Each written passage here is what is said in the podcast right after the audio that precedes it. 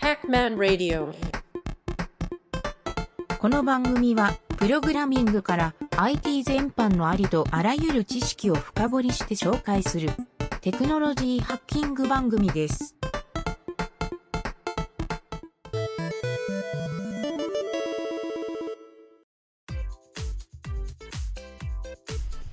ということでね、えー、とちょっと今回の学習はねあの難しいようだけど簡単サーバーサイドレンダリングっていう。簡単だよっていう。難しいけど簡単。難しく聞こえるなっていう気もするんで、はい。ちょっと最初にはい。サーバーサイドレンダリングの説明をしないといけないなと当たり前なんですが、はいはい。えはい。ちょっと冒頭にはかげるちゃんには話したんだけど、あのーえっ、とねサーバーサイドレンダリングについて、うん。えっ、とまあこれちょっとこのなんて言うんだろう。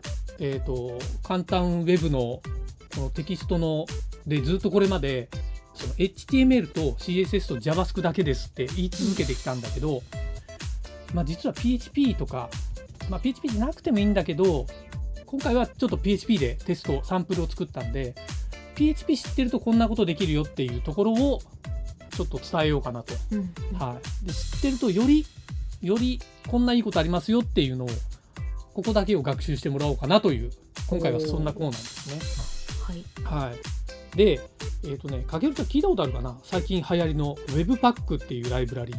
あーなんかあ使ってたかも。案件であ使ってた？案件で使ってたことありあますね。本当に？そうそうそう。この Webpack っていうのをあの僕ね一回自分で作ったことあるんですよ。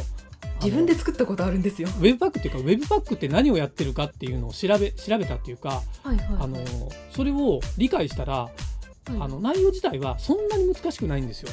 えー。でそれをちょっと簡単に今回 PHP を使ってやりますっていう。はいそんな内容になってます。はい、で すごい答えを聞くとね、えー、と簡単なんだけどはい。ちょっといろいろまず最初にちょっと言葉の定義だけ。サーバーサイドレンダリングこれあの React とか Node.js 系の、えー、と Next.js とか、えーとはい。Vue.js この辺をやってる人は皆さんなんかねよく知ってるんだけど SSR もう頭文字取って SSR なんですうん。よサーバーサイドレンダリング、ああなるほど。そう。SSR と SSG って言い方。この2つ大きく分かれてこの2つは仕組みが違いますよっていうので,、で SSR っていうのはサーバーサイドレンダリング。SSG はサーバーサイドジェネレーションっていう意味で何かっていうとこれまで、えー、とかげるちゃんにいろいろ教えて、えー、と JavaScript で中に AJAX で埋め込みますっていうやり方あったじゃないですか。はい。あれがいわゆる SSG なんですよ。サーバーサイドジェネレーションっていう。はいはいだけど今回やるのはもう一個の SSR サーバーサイドレンダリング、はい、っていうので簡単に本当に一言で説明すると HTML をダウンロードしてこれまでは JavaScript で AJAX でガンガンガンガン中に要素を突っ込んでたじゃないですか、はいはいはい。ヘッダーとフッターとコンテンツみたいな。うんうんうん。あれをダウンロードした状態でもう突っ込み終わってますっていう。うん。いわゆるサーバーサイドで突っ込み終わってます。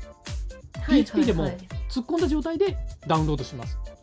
これがサーバーサイドレンダリングなんで。すちょっと簡単に。なるほどなるほど。はいそう。はいで実はこれをやらないといけない一つ理由があってですねうん。あのタイトルタグはい。これ前にも言ったんだけどタイトルタグは実はあの後から JavaScript で切り替えても Google の SEO とかはあの判定してくれないんですよ。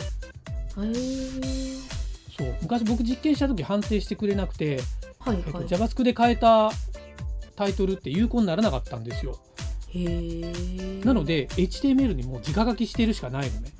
なるほどなるほどそうというふうに考えると実は PHP でもそこを書き出す以外に手はないなと。うーんでこれを Webpack はいわゆる Node.js で裏でやってるんですよ。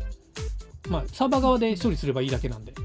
はいはいはいそうであと同時に今回はあのヘッダーとかフッターとかコンテンツのあの呼び込みに行ってるあの手間が1個なくなるのでうん。その分のリクエストとかの回数が減りますよっていうはいはいはいはい。無駄なリクエストヘッダーレスポンスヘッダーがなくなるっていう。で結果スピードも若干速くなるし、えーちょっと読み込み速度が上がりますよっていうそんなメリットがあるんですね。はい。そうなんですよ。で、デメリットはですね、今度、あのこれまで作ってきたその HTML のフォルダーの構造体とかあるじゃないですか。はいはい。まあ、あれはあのまま使えるんだけど、あの全部埋め込みとかにやろうとするとライブラリとかを使った時に対応できないものもありますよっていう。そういうねというと？というとですねあの、はい。JavaScript で読み込むものをはい。あの全部埋め込みにしてしまうっていうことも可能なんだけど例うんうんえば Google Analytics って多分埋め込めないじゃないですか。ああ多分そうですね。そうだからあの埋め込みできるものとできないものっていう見極めは必要になりますっていう。まあうんこれがね実は Webpack ではうまいことやってたりするんですよ。Webpack でどうやってるかっていうと外部ドメインは埋め込まない。内部ドメインは埋め込むみたいなそんな処理をやってるんですよ。あの中で。うん。そう。で外部ドメインでもあのデータを取得しに行ってソースコードをテキストで取ってきてあのサーバーサイドで埋め込むみたいなこともできるようなフラグもあってね。そうそこはねあの僕もねコード読んでてすごい勉強になったんですよ。へー。やはりすごい面白くて Webpack はねあの CSS と JavaScript ともう下手すれば画像まで全部埋め込むんですよ。HTML に。えー、だからもう一回読み込んだらもう全部入ってるんですよ。その HTML には。はいはいはいはいはい。そう。なので、えー、とほとんどリクエストは1回ぐらいで済むっていうね。だから早いんですよね。そう。で結果 SEO に強いですよっていう言い方をするんですよ。なる Webpack がほどはい。ということでね、あのただ Webpack といっても今回はかなりなんちゃって Webpack レベルなんで、えーうんちょっとね、そこを説明をするんですけど、えー、とまずね、ちょっとサンプルを用意したんですよ。ちょっとだけ下に行ってもらうとサンプルコードっていうのがあるんですけど、HTML のコード。これは基本的には今まで書いてあった、影織ちゃんに見せたあの HTML、インデックス HTML とほとんど一緒なんですよ。で、違ってる点が何箇所かあって、まず1行目。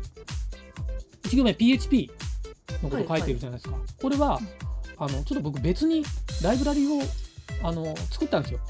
あの、簡単なライブラリ。メイン .php そう、main.php っていう。PHP フォルダに1個だけ入ってるのがそれで、それはちょっとここにあまりつらつら長く書きたくなかったから、別のライブラリ化しましたと。で、それを、えっ、と、ダラーメインっていうところに、ニューなんで、インスタンス化してますと。クラスをインスタンス化してる。はい。で、あとはもうこのメインの中にあるクラスを呼び出してる、ファンクションを呼び出してるだけなんだけど、で例えばタイトルの中見てもらうと、メインで、えーインスタンス呼び出しのゲットタイトル。もう分かりやすいよね。タイトルくださいって。はいはいはい。であとはヘッダーとメインなんでコンテンツ部分とフッターのところにそれぞれヘッダーとフッターはゲットパーツ。これパーツフォルダーに入れてるっていうあー。ものを呼びその中のヘッダーっていうのを呼び出してるのとフッターっていうのを呼び出してるでゲットページっていうのもここで呼び出してるんだけど、ゲットタイトルとゲットページっていうのは、実はあの、えっ、とね、読み込むページによって変わるはずなんですよ。あーお問い合わせとかそうそうそうそうト。ップとかそうです。ここを変えるために実はタイトルのところを PHP 化しないといけないと。なるほどはいなるほど、そうなんですよ。で、ちょっとね、この PHP の、はいあの、中身を見てもらおうと思って、その下にリンク貼っといたんですよ。はいはいこれ、はいギ GitHub のリンク。僕が作ってアップしてるリンク、ここのちょっとゲットタイトルのとこまで見てください。ここで、えー、とゲットクエリーの P P イコールなんちゃらっていう風に入れる予定なので、うん。P イコールなんちゃらの時にあのそこのタイトルがついて、まあ、一番下で文字列くっつけて、えーページのメインタイトルとサブタイトルみたいなまあ、このやり方がねなんか SEO 的に非常に有効になるらしいんで。そう。でちょっと作るページを例えばこれ1個裏技というかヒントになるのははい。あのいちいちこういうなんていうのテーブル表を作るのがめんどくさいって人はうんうん。このもう HTML にこの文字を入れちゃって、まあ、タイトルタグとか入れちゃって、えー PHP で、えーと読み込んで1行目の文字列を取ってでそれを削除してはいやれば自動にはできるんですよ。ある程度。あーなるほどなるほど。はいはい、はい、そうそうそう。っていうちょっと裏技的なのもあるんだけど今回ちょっとベタに書いておきましたそれを。うんうんはい。でこの実は僕が作ったメイン .php のライブラリーははい。あのすごい簡単な処理しかやってないんでさっきのあのヘッダーフッターの読み込みのところ、はいはい。えー、とゲットパーツのところ、はい。見たら 2, 2行っていうか正直1行ぐらいしか書いてないんだけどはい。わかりやすいですねすごい分かりやすいですよ。最近僕もあの人が読むのを意識して書くようにしました。そう。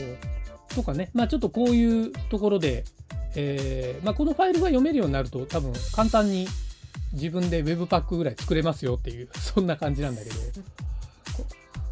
そう。ということでねあのちょっとテキストの後ろの方にはこの PHP の簡単な解説だけ書いておいたので、まあここはね読んでもらえるとわかるかなと、まあ、今言ったような内容が書いてるんだけど、はいはいはい。そうなんですよ。でちょっと最後に、えーとね、余談とプラスアルファ技って書いてある。ここ。ここはさっきあの Webpack って全部読み込んでるんですよって言ってた。これをこの PHP でもやろうと思えばできますよっていう話で。で今言ったように HTML 読み込むじゃないですか、読み込んだ HTML を、えー正規表現で例えば JavaScript とかああいうの正規表現で、うん。えー例えばファイル名を抜き出すんですよ。JavaScript タグの SRC の中にあるファイル名、これで外部のどこにファイルがあるかっていうのをアクセスいけるじゃないですか。確かに確かに。うん。読み込んだらそのスクリプトタグはもう消しちゃって新たにスクリプトタグを作って、中にそのソースに書いてあるファイルに書いてあるソースを入れてレンダリングして出せばいいんですよ。えー CSS も全く同じやり方でそうあのリンクタグに書いてあるのをスタイルタグで出力すればこれでもうねあの自動的に一つの HTML が出来上がるんですよね。はそうなんですよ。であの Webpack はね面白いのはあはいこれを瞬間的にやるとサーバーの処理速度がすごいしんどくなるんですよ。いっぱいアクセスが来た時に。